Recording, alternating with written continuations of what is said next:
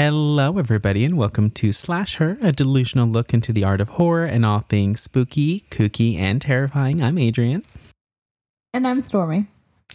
And this week, we are going to be diving into true crime. This is going to be, I mean, technically, it's our second true crime episode, but you did have some true crime stories in our Chillin' and Killin' episode.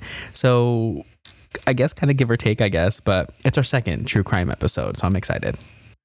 What was there was somebody on Twitter that said like wine time and crime. oh, we're not drinking wine. I'm drinking vodka. I'm also drinking vodka, so cheers. Wow, cheers. Happy spookies. okay, and also guys, we are recording differently today. We can see each other because we've been very ambitious with this podcast and we've been you know, uh, glitter and Jesus have been our savior and but we can actually see each other today. So we're a little nervous. We hope everything goes really smooth because we're trying to test some things out and just try to figure out what we can start doing with this um, podcast, pretty much. But yeah, we can see each other. So this is fun. Hi, Stormy. Hi. I'm not like talking to the walls in my house. Sometimes I stare at the lamp and I pretend it's you. Oh, oh. wow. I wish I was that thin. Wow. Skinny queen. Wow. Skinny queen. Okay, well, listen. We have a fun show today. I feel like there's a lot of fun stuff that we need to talk about, a lot of stuff that I'm going to freak out about probably.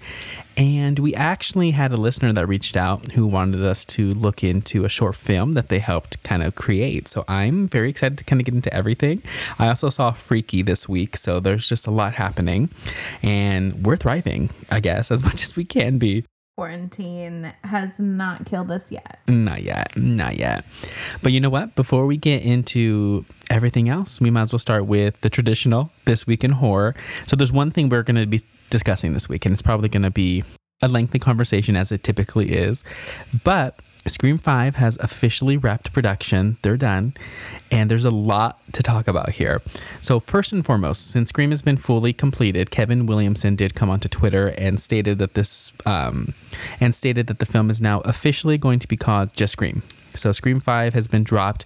And we kind of talked about this beforehand when I was, you know, we kept calling it Scream 5 and I said it's not official. So we'll call it that because it's easy, but it was never made official. But now it's completely knocked off and it's just going to be called Scream. So the internet was up in arms about this. So, I mean, I don't know. How do you feel about the name change? Um, so see, I don't know that I would specifically want it to be called Scream 5 just because we want to be a little bit more creative. Not that we have been with the past four films, but usually when we're just using like the title over again, it's a reimagination or a reboot. And that's not mm. what hmm. we're going for, as far as I know. So, what the fuck are we doing? What's happening. See, to me, because people were so up in arms about it and they were so like distressed about it. And to me, it's not that deep because people were very just like, they were triggered by it. They really were. They were very upset about it. And I can kind of, I guess, see where they're coming from just in terms of like, I guess keeping it original, but not, I don't know. It's kind of hard to kind of okay i mean i'll just be honest i don't i don't understand where they're coming from with the hate i don't get it i think it's kind of silly to be that upset about it because to me i think it's perfectly reasonable with just calling it scream because if we're kind of looking from like a marketing standpoint maybe if you see scream 5 if you're going to the theater and you're just a random 14 year old and you're just like you know, with your group of friends or whatever, and you see Scream 5, you're going to think, oh, Scream 5, they're still doing this. This is kind of ridiculous. What's the point of watching this? Let's watch I don't know, The Conjuring 3 or whatever is in the theater at that time. Who knows? But, you know, as a 14 year old, you're just going to have that mindset. But if you see Scream and you haven't really seen, you know, trailers or anything for it, you're going to say, oh, Scream. Well, I remember that movie. It's an older movie. Sad. I'm sad that that's what they'll think. But they're like, you know, it's an older movie. So maybe they're rebooting it or something. Let's check it out. So to me, I think it just makes more sense kind of drawing in a newer, younger generation and I mean, we just saw it with Halloween too. I mean, Halloween 2018 did the exact same thing and they were hugely successful as a film. So I think it'll be just fine. I don't think it's going to be that big of a deal. Yeah, I mean, fair enough. Um, but also, we just did that with the MTV series. You're right. I completely forget about the MTV series.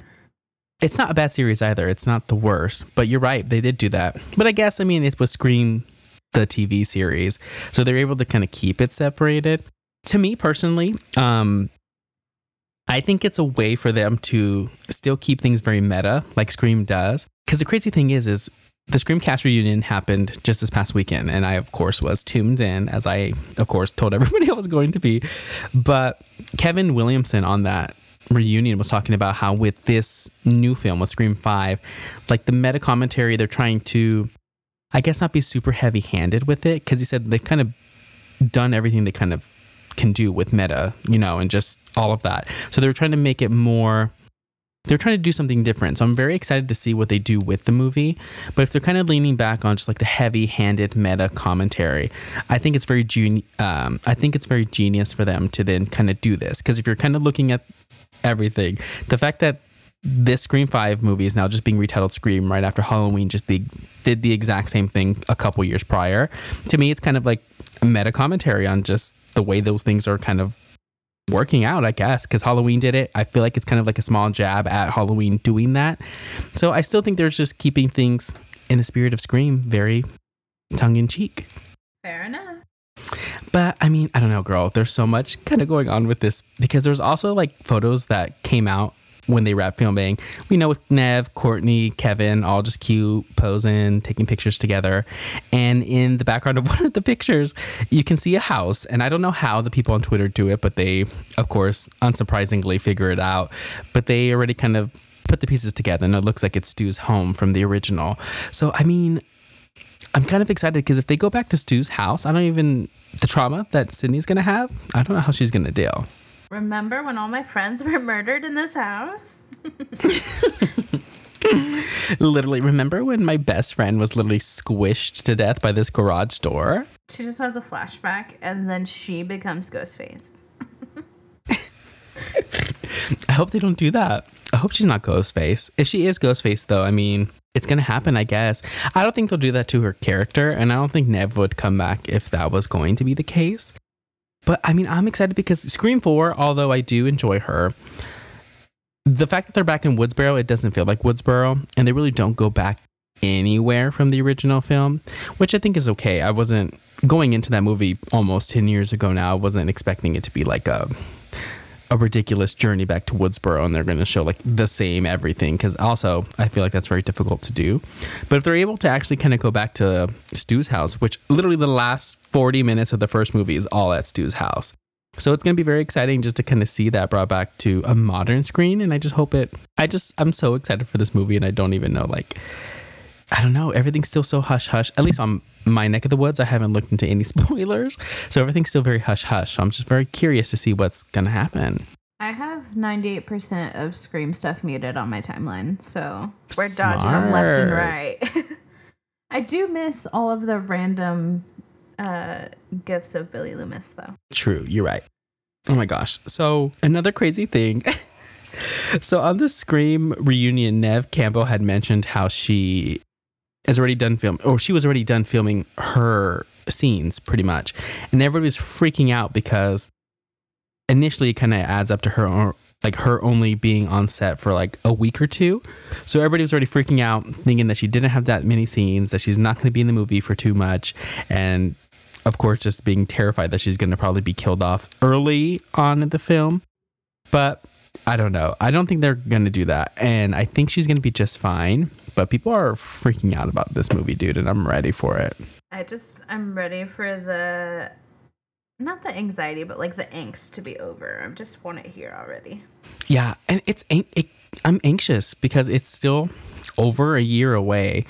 And I, honestly the world is so terrifying i'm just saying i hope i make it like i just want to be able to watch this movie so bad and just everything is so up in the air with this world at this point. So I'm just hoping that we can all make it to this movie, man, because I'm ready for it.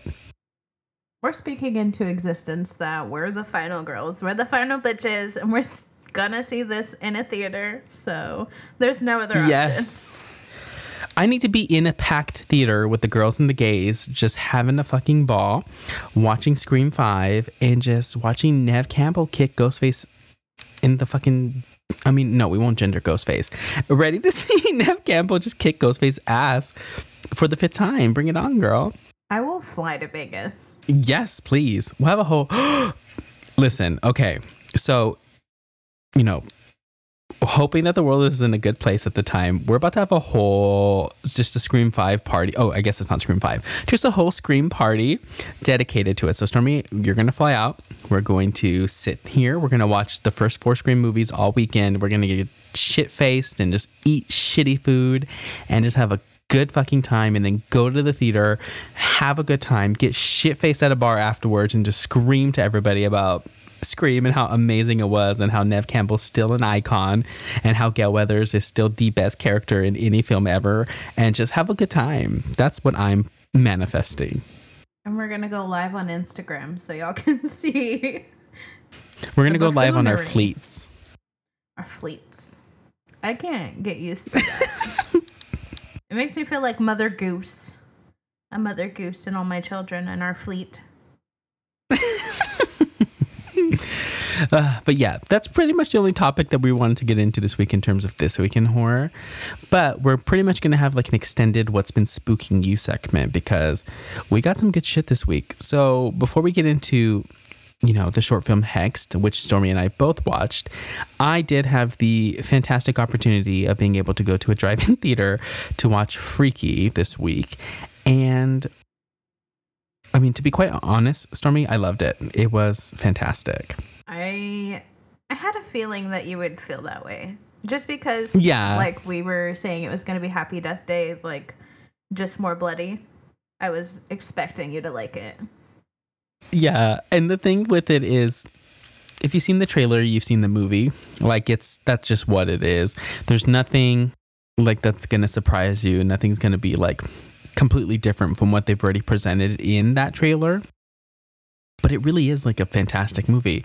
And I mean, in watching the trailer the first time, we did, of course, discuss it on the podcast. I was like, I wasn't super thrilled about it and I wasn't like super like ready to go watch it. But then I kind of thought to myself, it, it was. It was the exact same way I reacted to Happy Death Day and that ended up being one of my favorite movies of that year. And so Freaky pretty much had the same uh I don't even know what to say. Freaky pretty much had the same effect on me because I went in I guess I went more I went in more excited this time around, but it was fantastic and I desperately want you to watch it as soon as possible. Maybe when it drops on uh, video on demand because it actually comes out I think in 2 weeks to be on demand. So maybe we can like pitch in together and watch it. But I need you to watch it cuz it's fantastic. Looking forward to it. With everybody's reviews that I've seen, I've tried to watch a couple of reviews while also staying uh spoiler free. uh-huh. Um, but I'm excited. It's good. It's good. I mean, I feel like, and it's just me with like any movie, I feel like just character wise, the depth isn't super deep.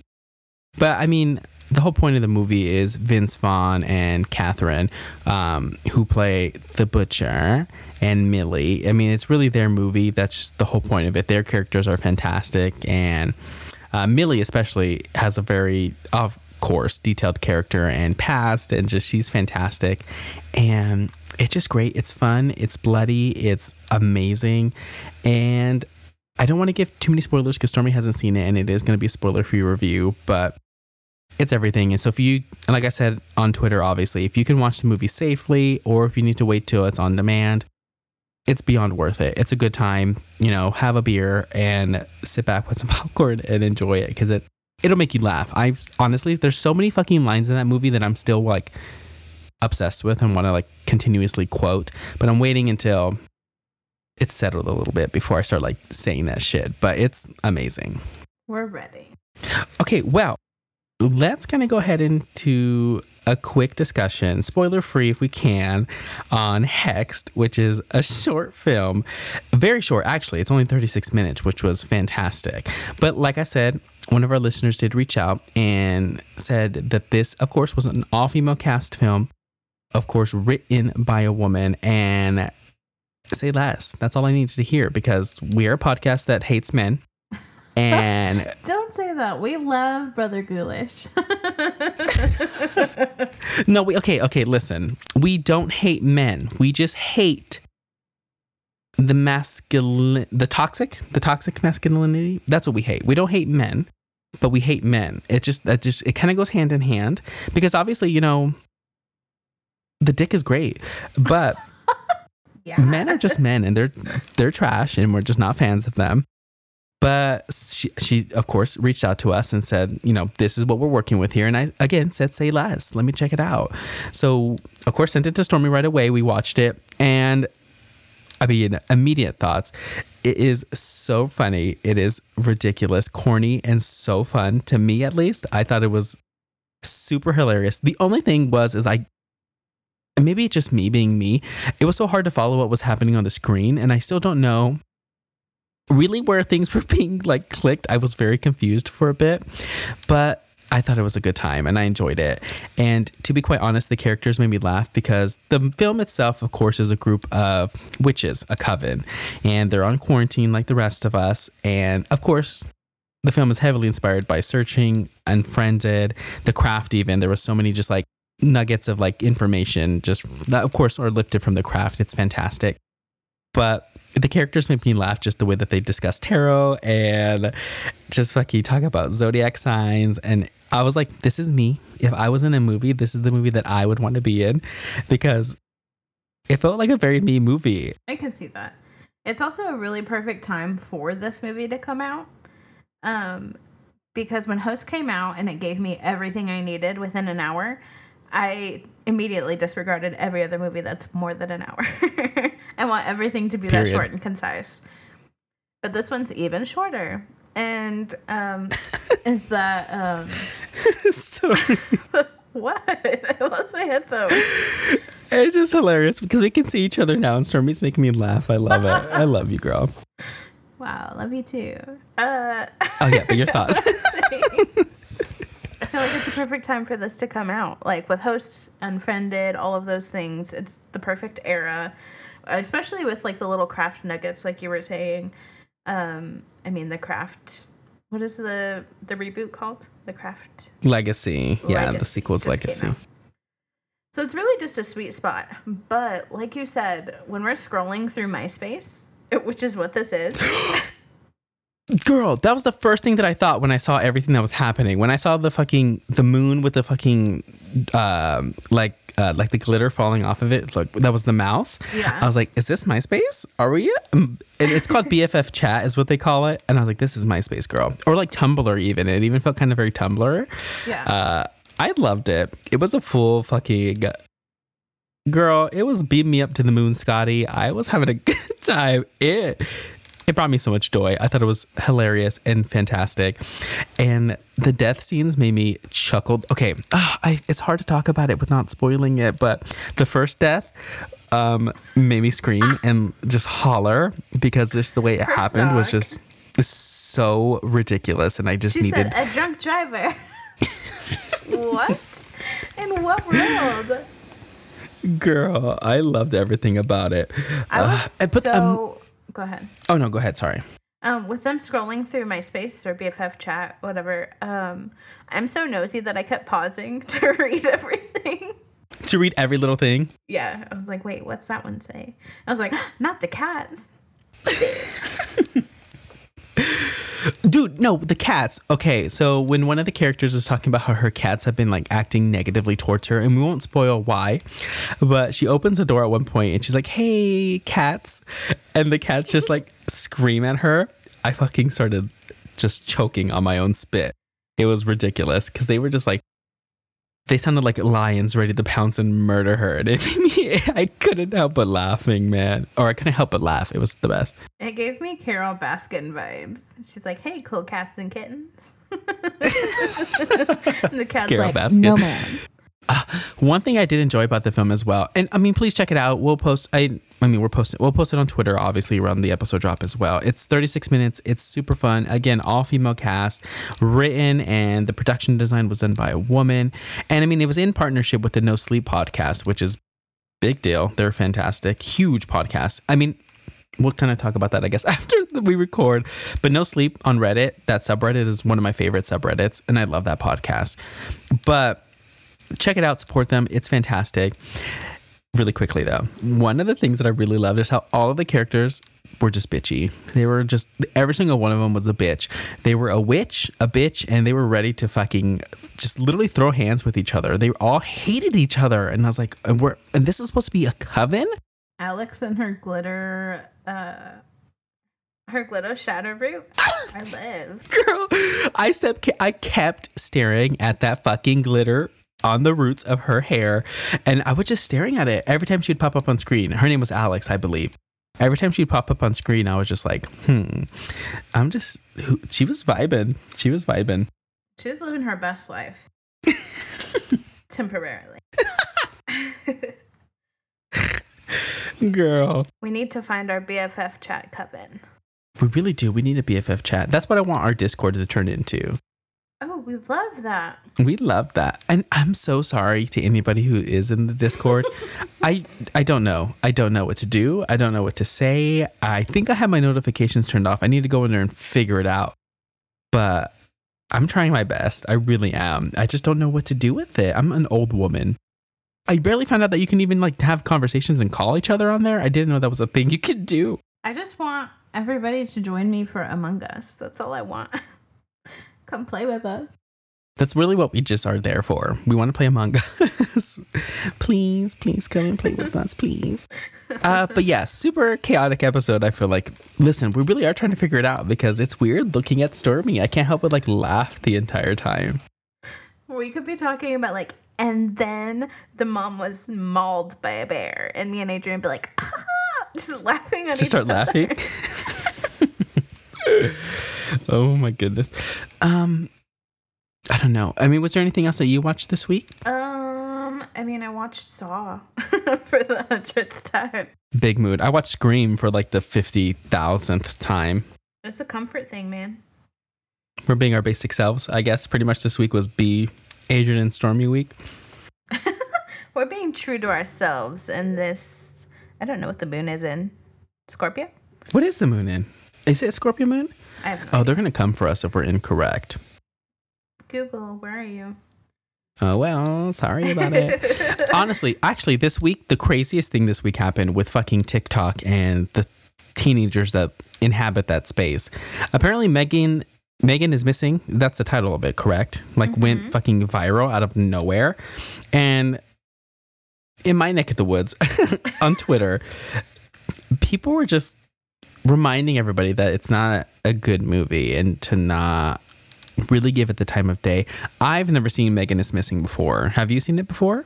Yeah, I watched it when I was younger, um, and I actually watched a good portion of it like Thursday, this past Thursday. oh, Um, did you? Yeah, but I just couldn't get into it. Uh, whenever I feel like I'm in a high school drama class, I'm out. And that's just how the first little part felt. So I was like, mm, okay. So for you, is it the acting that's rough? Yeah, I mean, later on, I know it gets a little uncomfortable for people who aren't into torture porn. Uh, okay, okay. But I'm not into it. So if any listeners, I'm never going to watch the movie. I've decided I can just put that out there. I'm never going to watch it. So if any listeners are curious of watching the film, just apparent, of course, just be aware. There's a big trigger warning. Um, apparently, it gets very uncomfortable. There's an extended rape scene. Things just get very unsettling for viewers. And initially, the reaction that seems to be the consensus is that it's just needlessly graphic and violent for nothing. There's no like commentary really behind it because there's some feels um, or there's some films where there may be some type of rape scene or just anything like that may be occurring and it can still have some type of commentary underneath it? But i think the general consensus is that this movie is not it and to not bother with it.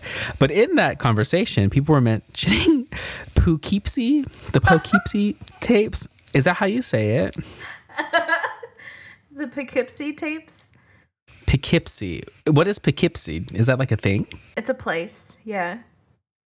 Is it I think it's in like New York or Pennsylvania. I'm not sure. It's somewhere up, uh, somewhere up north. have you seen that movie Yes. Okay, do you like it? The torture porn side of me does. yes. Okay, because I think I want to watch it. And the way people, and it seems to be very divisive because some people enjoy it, some people don't. But you know me, like true crime and like anything like that really does kind of get under my skin. Great segue into our next main topic. But I don't know. I'm probably going to check it out this weekend sometime. So obviously follow me on Twitter to plug myself. I'll probably be tweeting about it or posting my thoughts on Letterboxd or I'll be fleeting it, I guess. Let's zoom but, call and fleet. I'm ready to watch it again. I love when you venture into my side of things. I just get really excited when you do it by yourself. Oh yeah? Yeah. I get nervous. Um, if you're afraid of like home invasion, you're it's you're not gonna be okay. Somebody said that. Somebody on Twitter said if you if home invasion terrifies you, then this might not be it. And that's like my biggest fear is like somebody just being in the corner of my bedroom and I don't even know it. That scares me. I hate that. Been there, done that. but I think I'll be okay. I have two roommates and they seem more um, capable of defending themselves than I. So I feel kind of safe, maybe, sort of. But story, she said, and I nope. Sadie?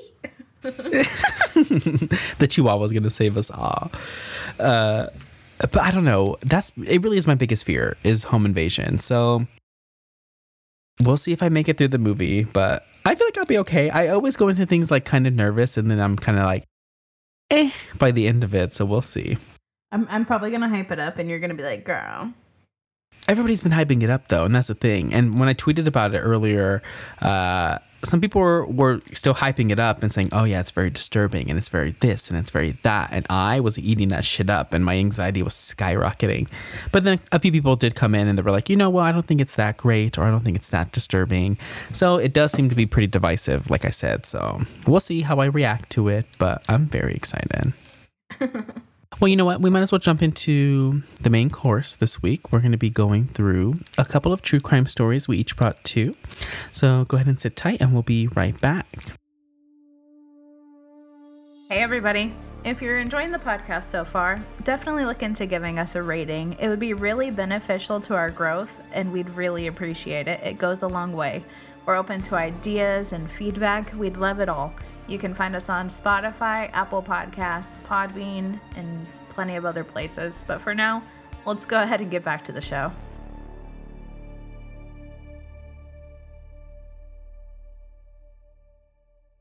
Alrighty, guys. Well, I guess I will start us off.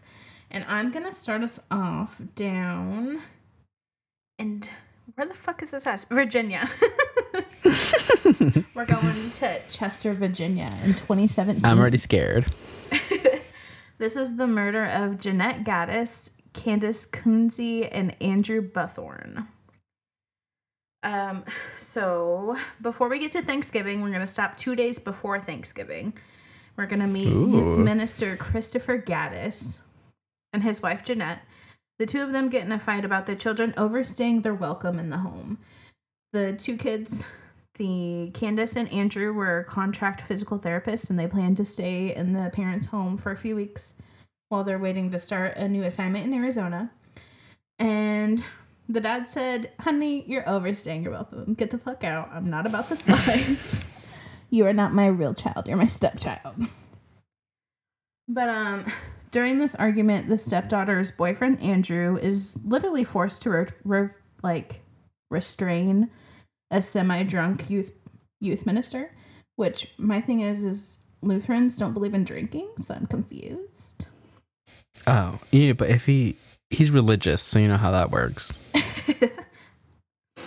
but so Andrew has to restrain the minister from physically abusing his wife. Like they're getting into a knockdown drag out fight about these kids staying in the house. And it's not even Thanksgiving yet. He said, Fuck the turkey, get the fuck out of my house. But, See, this is why we're a podcast that don't enjoy men. Mm, truly. Uh, on Thanksgiving around 6 p.m., Christopher approaches Candace and Andrew in the backyard. They're chilling in the hot tub, and like you can literally see the surveillance footage online. Like they're just sitting in the hot tub, and this man is full on berating full these two full fledged adults. Like, shaking his little fat finger at them. And like you can't hear anything. But then the wife intervenes and like that's it for a little while. And like the next check-in is at 9:40 p.m. And he starts spam texting all of the people in the house. Like just texting them like I can't believe you're threatening me. Please stop. You're scaring me. Like just unprovoked. Like they're literally just chilling in the house and he's texting them these things. I'm assuming it's like an attempt to make it look like he was being threatened beforehand, so the kill looks like self defense. But that's just Mm. not how it comes off. And then at 11:15 p.m., Christopher goes upstairs, retrieves a 45 pistol, and walks into the kitchen where literally the rest of his family is playing a board game. Like they're literally playing dominoes, and he's just like, "Sup, bitches." um, he kills all of them one by one, empties the gun, and then calls his alarm company to request police. Like he won't tell them what's going on, but he just keeps saying that he needs the police. Um, and when the cops get there, um, he's standing on the front porch, but Andrew, the boyfriend, is laying in the front yard. He's dead. He's been shot in the back twice. And whenever they ask him like what happened, they don't even detain him. He claims he was threatened. He said they came after me. He I shot them when they all ganged up on me. But they're literally like throughout the house and they've all been shot in the back. Girl. Like Christopher's on the porch and Andrew's just laying in the front yard. But supposedly he was being attacked.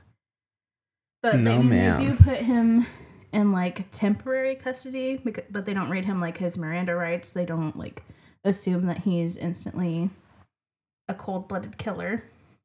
Ridiculous. But like I just I I don't know how that's supposed to be self-defense. But justice if served, um, he Good. was sentenced to 58 years in August of 2018 on three counts of first degree murder. And that pretty much wraps it up. I wanted to do some Thanksgiving things because I don't know I don't know if um y'all are celebrating. I know I'm not going to be celebrating. I'm across the country from my family. and Right. that's how it's going to stay. Same. I'll be at um, home, quarantined, locked down. yeah. But we all know that like the holidays are stressful and sometimes things happen. So I was gonna bring some Thanksgiving treats. Some joy. Okay, so wait. So he's obviously a white man, correct? yes.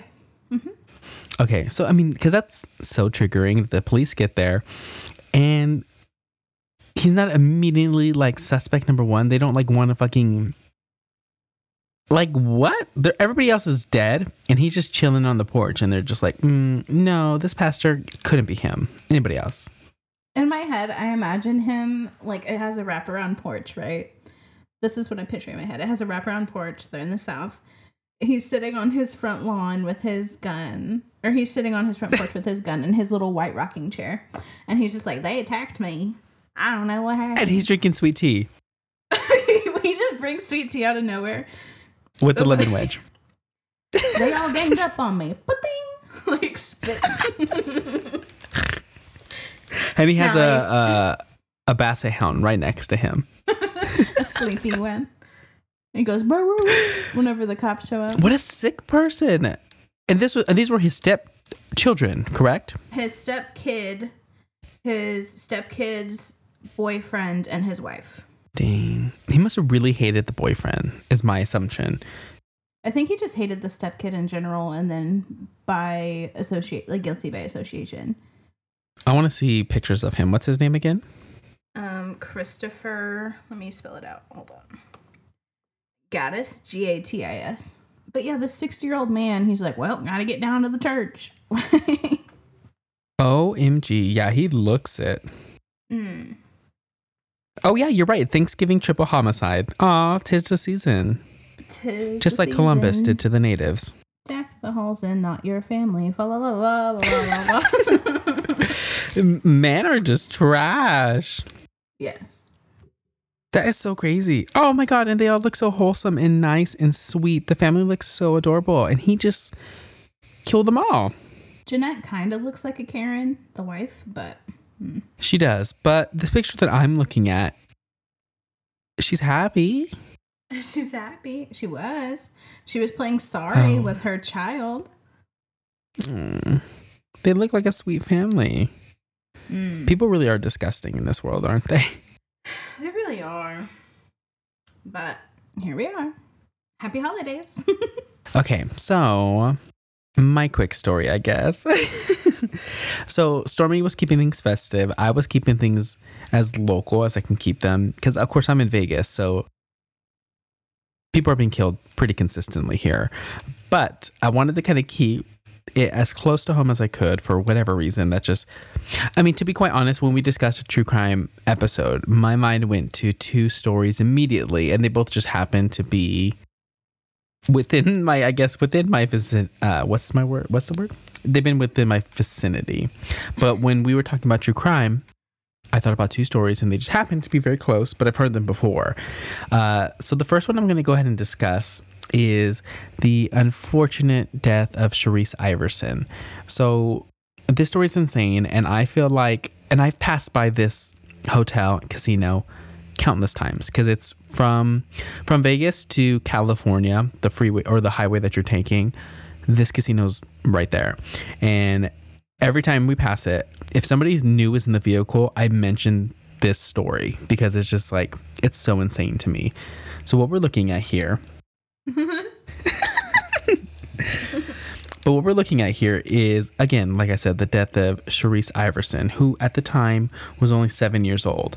And she fell victim to an 18 year old awful individual, really. But, like, mm, is this the uh, amusement park one? Where there's like a not amusement park, but there is a, a roller coaster at this casino. One of those I old wooden ones. Yeah, I probably I probably I'm told the truth. Like I said, anybody already. who's come into contact with me has heard this story. Uh, but yes, okay.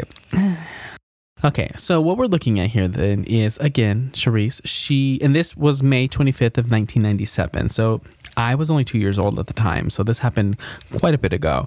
But she was in Primm, which is around the border of like California, uh, Nevada kind of thing. It's kind of right there. But she was in a hotel in Primm with her brother and her father. Uh, it was called the Primadonna Resort and Casino. And unfortunately, at the same time, there was two other guests. Jacob was there. Jacob, and I'm gonna have a hard time with his last name, Strohmeyer, who was 18 at the time, and his friend David Cash Jr., who was 17 at the time. They were both visiting from Long Beach, and they were at the exact same t- um, at the exact same hotel. So early that morning at around 4 a.m. Uh, Sherrice was kind of wandering the casino, kind of going all over the place. Her father was, of course, on the casino floor, and she had been kicked off the floor multiple times by security just because she's, oh, you know how it is with casinos. If you're underage and you're on the, the floor, they kick you off pretty much. So she had been roaming the casino all morning, kind of going about her business, and just security had, of course, made note of her. But at this time, since she was out and about super early in the morning, Jeremy, who unfortunately would come to be the one who did kill her, was also kind of lurking around the hotel with his friend David at the time. So they started kind of playing around, kind of. I mean, I guess like they would just acknowledge each other and he was kind of watching her. Uh, but yeah, so while she was kind of just kind of messing, I guess, with him, because I guess what they were saying is just she had been throwing like paper towels at him and he had been throwing paper towels at her back. She, I mean, things then, of course, escalated at that point. She had gone into the bathroom and hit twice and he had followed her in the bathroom both those times. But the second time when they had gone in there, she was throwing paper towels at him. While they were in there playing and throwing paper towels at each other, she had picked up a wet floor sign and ended up hitting him with it. Uh, so for whatever reason, that triggered him, and he uh, he literally got enraged at that point. He ended up grabbing Sherrice, pushing her into the bathroom stall, and I mean that's where things really really escalated. David, who of course was friends with Jeremy, then came into the bathroom at that time because at that point he was a little bit I'm sure he was a little bit curious about what was happening. But when he had gone in there, he of course saw that Jeremy had shoved poor Sherrice up against the wall, and he went into the neighboring stall and just stood on the toilet and was kind of looking over the stall and pretty much saw everything. So he saw Jeremy sexually assault Sherrice for two minutes. Um, and it was just it wasn't a pretty situation. And he david the friend of course didn't say anything to anybody. He didn't tell security guard. He didn't go and do anything. He just watched and jeremy then proceeded to again after sexually assaulting Sherrice, then strangle her. And while strangling her eventually he then just snapped her neck and killed her.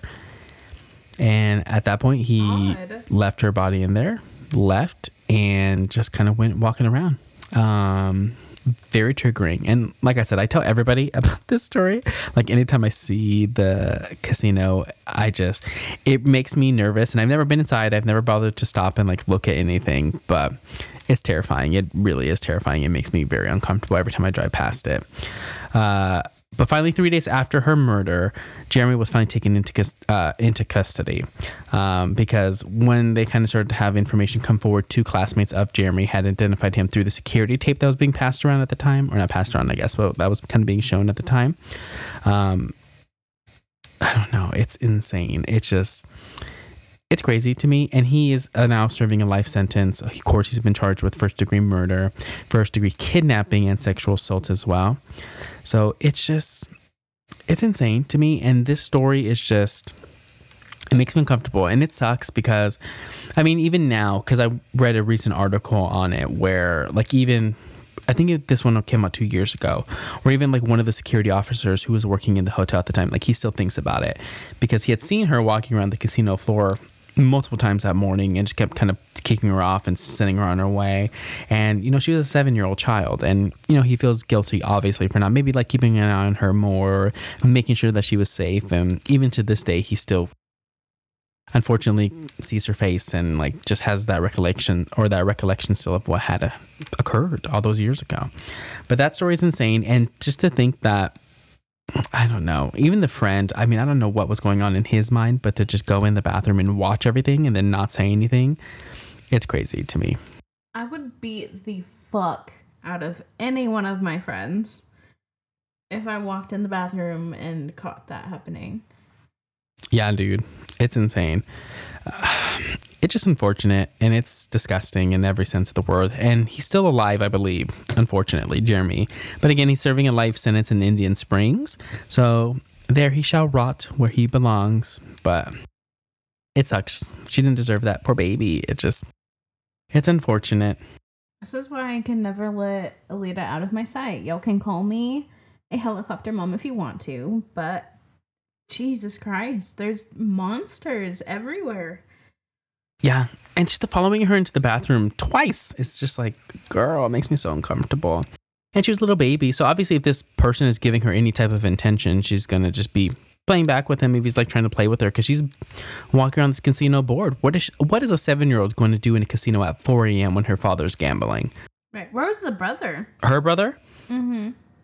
He was off kind of doing his own thing because they were kind of hanging out at first, from what I've read at least. Is they were kind of like hanging out at first, and then he kind of just kind of went off and did his own thing, leaving her by herself, which is why she was like on the floor a whole bunch around her father, and she kept kind of getting removed from the floor because it happened multiple times where they kicked her off the floor, poor thing. But yeah, and I mean, I imagine how her brother feels. It's just all so shitty. It's such a, it's just an awful situation.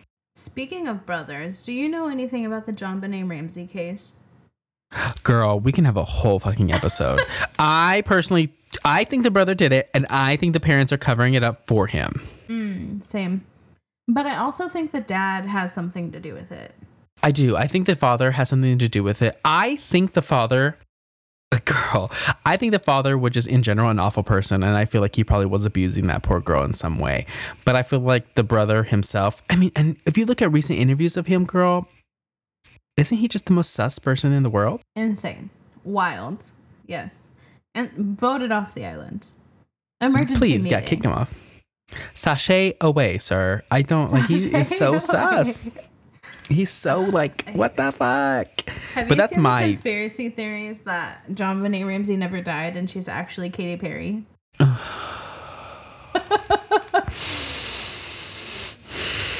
Whose theory? The internet in general. Oh, just a cons- just a general conspiracy theory. They're idiots. They look at any two women that have like big eyes and they just immediately just assume that one's Katy Perry and the other was Zooey Deschanel and they're all just related. Right. I'm tired of the internet. But that we I don't know. We have to have like a conversation on that, like a full blown episode just devoted to it because there's so many things to talk about. I mean, it's true crime, so we can probably even talk about it now if you really want to. but that shit is insane, and just the notes that the parents like presented, and just I don't know, man. I, I don't. I don't trust them. Like high on prescription pills, like scribbling that note. Girl, like yes, like yes. It just that's what I think. I I mean, it's just so obvious to me that he, the brother, did something. He, I think he did kill her. The parents panicking did what they could, but I mean, as a parent, I mean, I don't know what you would really do in that situation. But what's the point of like covering it up and making this whole thing and just like, what were they thinking realistically? Right. I mean, obviously, you don't want your child to go to jail, but like, also, your other child is dead and she was the star child. And I wonder if it was even intentional. Like it I will give him the benefit of the doubt and say like maybe he lost his temper or something, but I don't know. He did it. I just know. It's so obvious. It is the most obvious thing in the world that that boy did it. But that's Timmy. To me, I'm not a criminal investigator. I don't know. I don't know anything. You know, I just have a podcast and opinions and I speak. But it was the brother. But I think we're all in agreement on him being the one. But we're not. But, There's so many people on the internet that piss me off. They're like, uh, no. And I'm like, the nails emoji. They don't like, think it's the brother? Yeah, there's a lot of people that don't think it's the brother. Uh, I want to talk to these people because, like, what, like, what, in what realistic sense of the word, with all the evidence that has been presented, do you not think that he did it in some way, or at least had a heavy hand in it? Because my goodness, and also, I mean, I know the father is probably another huge suspect, and I also won't discredit that opinion that people may have because I really do think the father had something to do with it as well, or I just don't think he was as picture perfect cookie cutter dad as he probably was trying to come off, but. I do think the brother did something in some sense of the word. Like it just makes no sense to me. Same not to get off on a tangent, but to get off on. I mean, tangent. it's in it's within context of what we're trying to discuss here.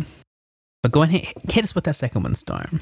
Okay, so my second one is the murders of Joel and Lisa Guy, and this one is uncomfortably current. okay. It happened November 26th of 2016, the weekend after Thanksgiving in Knoxville, Tennessee and 28 year old Joel Michael Guy Jr. murdered and dismembered his parents, 61 year old Joel Guy Sr., and 55 year old Lisa Guy. Joel Jr. had never worked and had always been supported by his family. He spent one semester at George Washington University and then attended Louisiana State University until the murders, supposedly training to become a plastic surgeon. But there's also no like evidence to back that up. So interesting. Interesting.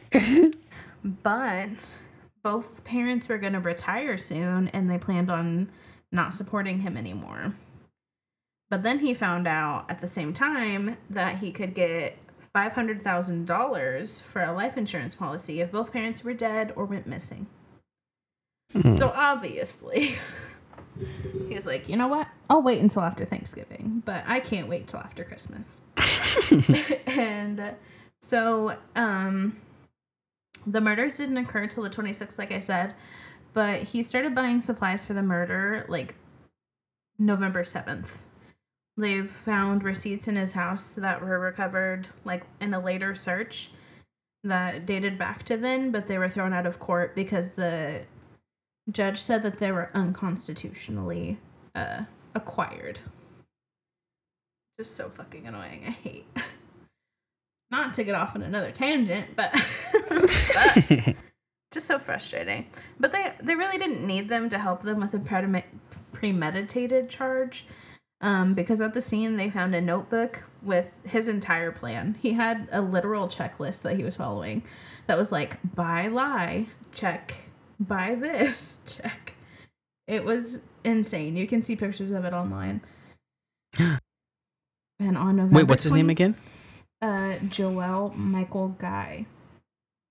Joel Michael Guy. Mm-hmm. Okay, I'm gonna look up this notebook. Sorry, go ahead. But on November 26th, Joel Jr. stabs his father 42 times and his mother 31 times. Um, after stabbing him, he dismembers them and puts bits and pieces into these plastic bins with these mixtures of chemicals for them to literally just be eaten away into some forbidden pot roast. Mm-mm. Yeah.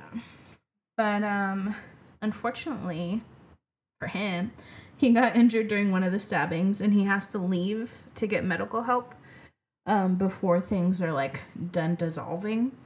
And on the 28th, which is 2 days after they're killed, a welfare check is called in by the mom's work when she doesn't show up. So the cops show up and they find both parents' torsos and their dismembered limbs dissolving in the plastic bins, like I said. Um, the father's hands are on the floor by the front door, like he just cut off his hands. And the mother's head is cooking in a pot on the stove. Uh. and he left it on for two days. Uh. yeah, honey. and then Uh-uh. they the FBI goes into like search mode and I'm not really sure how they came to this uh conclusion. I don't know how they tied it to the the son. I don't know if like the notebook says his name. I didn't really look that far into it. But anyways, they put the notebook together and they apprehend him on the 29th a day later. Um and he's getting into his Hyundai Sonata. and when they Not a Sonata. I know. Whenever they Not a arrest him, they, Hyundai. they find a meat grinder in his trunk. And he was headed back over to the house to break everything up. A fool. Mm-hmm. And he decided to plead not guilty, but also filed a motion that if he was found guilty, that he would be given the death penalty. So that should just tell you right away, like, I just don't understand. The trial took four days. he was found guilty and sentenced to life in prison. But why I say is it's like eerily, like, um, like eerily up to date. Like literally, this trial just ended last month. Yeah, I. Wow. Yeah, and there's still articles being posted about him today. Like as of the day that we're recording this, there's an article posted like nine hours ago. Because Damn, it's so hot topic. Yeah, he was writing a letter to the prison about his fantasies of gouging out the eyes of another inmate because he wants to be put in solitary confinement. He literally wrote, "I shouldn't be allowed access to another person person while they're unconscious." So in that situation, why don't why don't we just like why like why just cut him up and put his body into like bins? Why? Because like, girl, what? And he looks crazy. I just saw the Mhm. pictures of him, and he looks crazy. They always look crazy in a sense. None, Yeah. none of them ever really look. Maybe I'm just paranoid, but every time I see a picture of like anybody who's murdered anybody, to me, I just see the crazy in their eyes immediately. Not wanting to gouge out somebody's eyes. Yeah. He was just like, I don't um in the letter that I, I read, he was like, um, I I need you to help me by removing me before I hurt somebody. I'm just like, uh, you already killed your mom and dad, so Right. Not the mom's head being in a fucking pot. for two days, can you imagine the smell? Two days. Oof, girl. Honestly, this story gives me four um, Black Christmas vibes. The remake, the 2006 remake. Because in that movie, the killer has a crazy fascination with gouging out people's eyeballs. And there's also a scene, there's not a dismemberment scene, but where a son murders his stepfather and his mother. And I, have you seen this movie? Yeah. Okay. Well, yeah, yeah. And then the scene where he takes the mom. I think it's the mom. I don't know whose body. Where he like takes the fucking. What is that thing called? Like with cookies, like the cookie cutter thing. Yeah. And like he mm-hmm. fucking puts it on their skin and makes cookies of their skin. So the mom's head being in a pot uh, kind of gave me those vibes. And then he's talking about gouging out eyes. So he must have been a fan of this film. I'm shut the fuck up. I'm pretty sure the last, um, maybe not the last, but our very first true crime I'm pretty sure I did one where the wife was cooking the dad's head. Yes, for, like, she was. I was. No, I'm not gonna say an icon, but yes, that one made me fucking scream. Love that. Australia's wild. People, true crime really is like insane, and it's so insane that stuff like this happens so consistently that like there's enough stories to fill up a fucking books, podcasts, shows. Like so many things are like just fueled off the fact that people are psychotic and kill other people for Mm-hmm. who knows, even like just things just snapping, Right. snapped on oxygen. Ooh, my favorite. Yeah, we love that. Girl. Wow, that is insane. And like you said, just recently, the trial kind of came to the close. Wow, that's insane. Uh, these Thanksgiving murders were giving me life. I figured we should celebrate. I know, I should have done like holiday ones. I did, conceded me, did ones that were kind of nearby. But I did two local murders when I was leaving New Mexico, so it makes sense. You did, and those were iconic. That was a chilling and killing episode.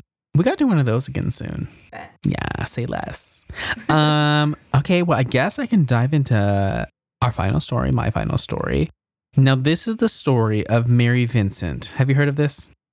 Mm, not off the top of my head, but sometimes I remember them as you go on. Yeah, and I don't know if it was last week or the week before where I mentioned. Oh yeah, it was when we were watching Texas Chainsaw Massacre, and you had said, "Oh, I wouldn't have picked her up or anything like that because you know who would do that." And I said, "Well, there's a certain story that reminds me of a situation like this, where if I saw a woman who looked like that, disheveled on the side of the street, I would probably pick her up just for sheer empathy, I guess. But this is the reason why. So this story is insane. I forgot where I heard it first, but it's buckle up, sweetie. So this takes place in 1978. So Mary Vincent, our heroine, our fucking survivalist dude, she's insane. She's honestly like like a trooper, like props to her. But Is this when uh, her leg gets in cut 1978 off and she gets has to Yeah. dirt into it? But uh, this story traumatizes me every time I hear it. I love it. Tell me. Oh yeah? Okay. But yes. So again, 1978. So Mary Vincent at this time is 15 years old. So she is hitchhiking from Las Vegas to California. She, of course, born and raised here in Vegas. Her parents were working in the casinos, as everybody in Vegas does. But kind of like a quick synopsis of everything. So she was hitchhiking from Vegas to California. She ended up getting to a van with a 50 year old man. His name was Lawrence Singleton. He ended up attacking her, raping her, dismembering her, and leaving her for dead. But Mary was able to survive. She was able to make it through the situation. She was able to make it to trial, and she was able to put him behind bars. So this shit is fucking insane. And it's also trash because, okay, well, we'll get into it because, you know, the justice system is a hot mess. But kind of getting into the story. So again, Mary, she grew up in Vegas. Her parents worked in the casinos. She, of course, at 15 was kind of looking to get out on her own, pretty much. She was skipping school, uh, taking off with her boyfriend, just kind of doing everything that I guess a 15 year old does in the 70s. But at one point, she was looking to, again, hitchhike from Vegas to California. So while she was doing this, Lawrence, the man in question, ended up slowing down his van to pick her up. Um, this is near Berkeley, California. This was in September 29th or on September 29th of 1978. So Lawrence, um, he was a merchant seaman by trade.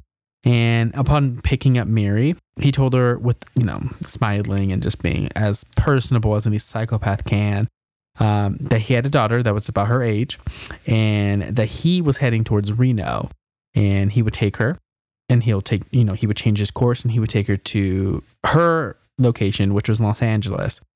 So, of course, you know, being young, Mary accepted it. He was, it seemed like, I guess, like a nice older man. And I mean, obviously, using the fact that he had a daughter on her age probably made her feel like he wanted her to be safe and he was the best bet to take her to Los Angeles. Of course, agreed and decided to go with him. But on, honestly, this is a facade. He's a piece of shit. Uh, this middle aged, nasty piece of shit. Uh, he was a misogynist, apparently. Had a very high temper. Uh, his second wife at this time had just recently divorced him. So, kind of moving forward, uh, But yeah, so she agreed and she pretty much hopped in the van and started riding with him. So on this ride, at one point, Mary, she even lit up a cigarette and uh, was kind of just fucking vibing, doing her thing. And Lawrence, he, he reached over and like started to feel on her neck, asking if she was sick. Mary, of course, didn't like this contact at all. She kind of pulled away and eventually. Eventually, she started to drift off to sleep. So, I mean, that contact at that moment, I would have been like on high alert. But, you know, she was uncomfortable about it, but still ended up just drifting off to sleep, not thinking really, like I said, anything was going to happen at this point. But when she woke up, she realized very quickly that they were way off course. Like they were not going towards Los Angeles. They were driving back towards Nevada and things weren't going to plan pretty much. So at this point, she started to kind of get panicked, but she was also kind of getting very angry, obviously.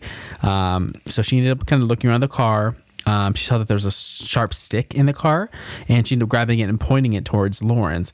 And she demanded, obviously, turn around. We're going the wrong way. We're heading back towards Nevada. We're not going in the right direction. Like, fucking get your shit together, Lawrence. And of course, he quickly apologized and was trying to kind of calm her down and tell her, you know, hey, you know, uh, I'm an honest man. I made a mistake. I'm so sorry. Something happened. We must have missed a turn. Yata, yata, yata, being a, a psychopath. Uh, and of course, Mary at that time was just, she believed that he was remorseful and that he was, uh, you know, apologetic about what had happened. And the ride continued on. So things continue on. Uh, Lawrence had stopped the van at one point to go to the bathroom. So when she or when he was using the restroom, Mary got out of the car. She was stretching her legs. She was kind of just um, pretty much, you know, getting her bearings together. At one point, she leaned down to tie her shoe. And at this point, Lawrence struck. So he ended up coming up behind her and just striking her. He beat her down. Uh, he hit her on the back of the head, punching her until she fell to the ground. He then, I mean, and it gets very graphic about just like the sexual abuse that he did, um, at least in the articles that I found. But at this point, you know, he knocked her out and the sexual abuse pretty much started at that point. After all of that took place, he dragged her back to the van, um, again, continued to sexually abuse her, told her not to scream or that he would kill her, and just to listen to him at this point. Um, so after all of this took place, he bound her hands together um, and pretty much kept her tied up in the back of his van, and he continued to drive for a bit. Uh, eventually, he did come to another stop. Uh, he ended up cutting her hands free from the ties that he had, um, or from, you know, from being tied up. I don't know. Uh, but when they came to a stop, he did then cut her hands free. Um, he ordered her then to drink some alcohol. It was like an unknown alcohol. She didn't know what it was, but it was like a big plastic drug. He, he forced her to drink it. And of course, at this time, she then became woozy, confused, just completely disoriented. But then he again continued to sexually assault her, rape her again until she passed out. So this is where things get like really insane. So when she came back to, Mary again regained consciousness. Um, Lawrence was still there. He was still beside her in the back of this van. He ordered her to lie on the edge of the road. So he fucking yanked her out of the vehicle, told her to get on the edge of the road. And at this point, she's just pleading with him, obviously, to let her go, let her be free. And he started to say, and this is verbatim, he said, If you want to be free, I'll set you free. And so he went into the van and he started kind of shuffling around and he ended up coming back with a hatchet. so poor Mary, she was struggling at this point because he was holding her down, and then he proceeded with this hatchet to cut off her right arm. Just fucking started hacking at her, cut off her right arm, completely dismembered her.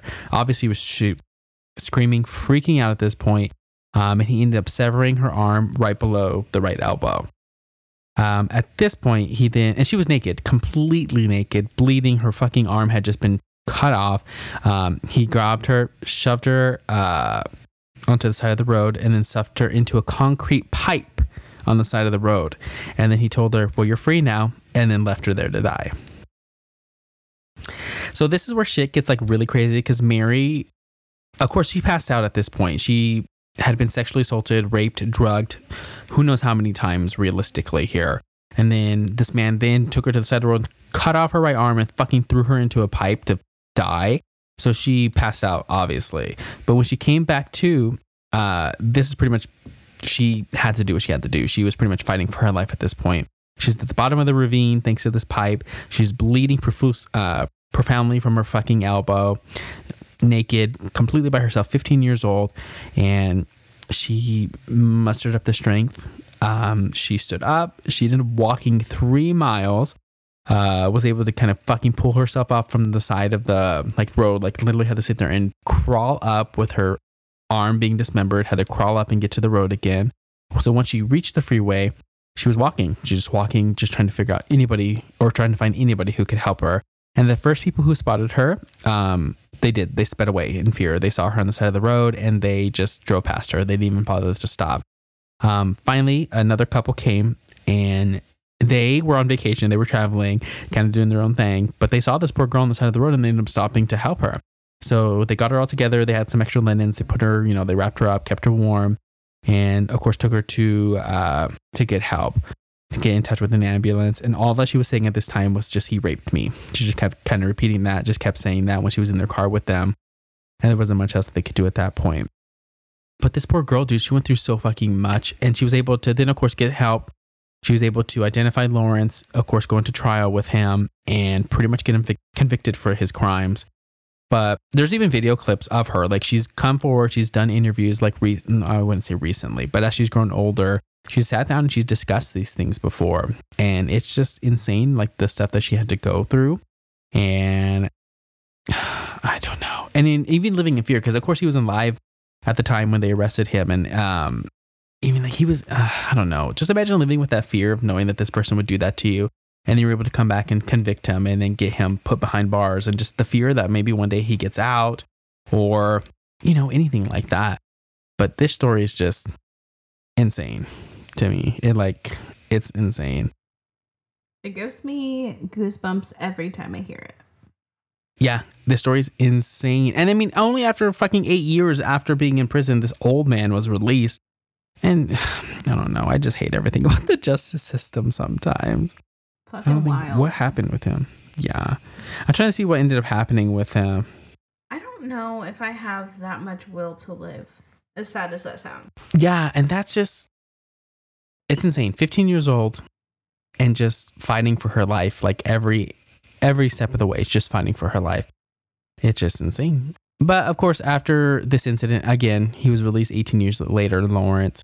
Um, and then in 1990, he was arrested for petty theft and sentenced to two years. Only served a fraction of the time before he was released again. But then at one point, he lured a, uh, a prostitute, a younger prostitute, and attacking her. The neighbors heard. The police arrived. Um, and eventually he was sentenced to death for this situation. But Mary kept doing her thing. She ended up becoming an artist and she just kept kind of going forward with her life. But yeah, I mean, like, what?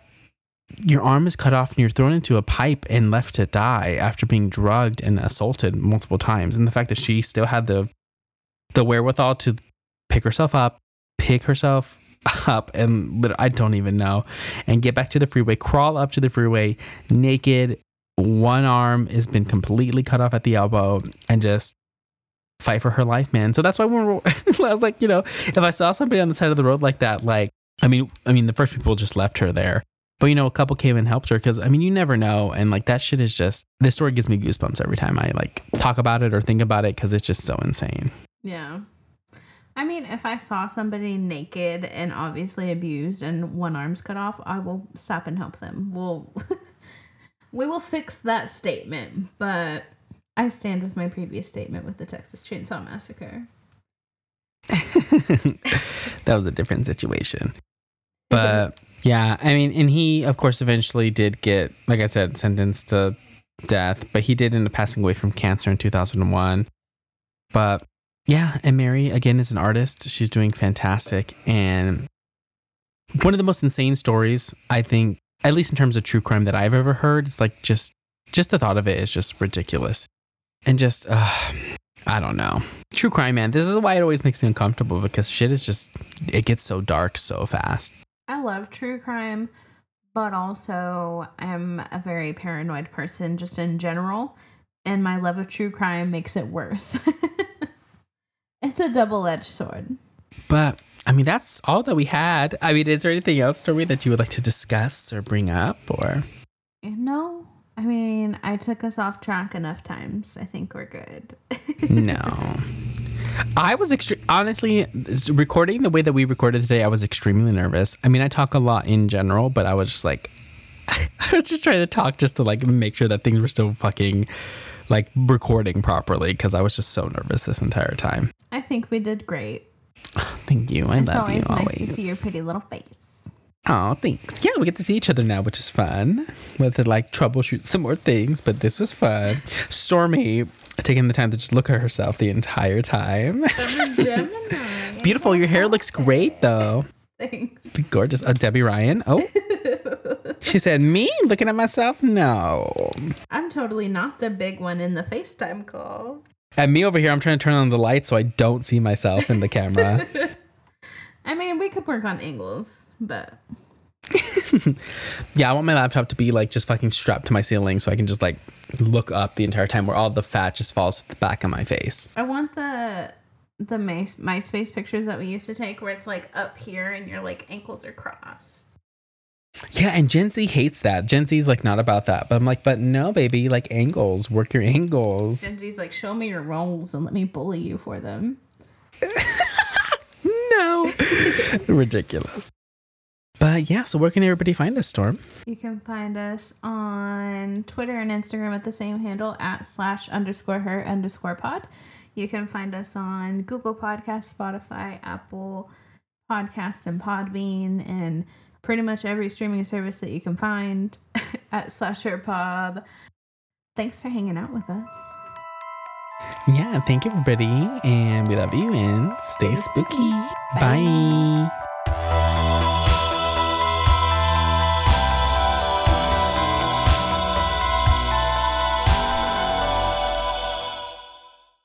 Are you ready, Story? You're making me laugh.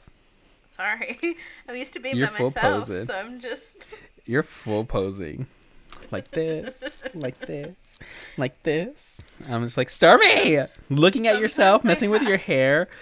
Full Gemini. I can't stand it. Sometimes I have to.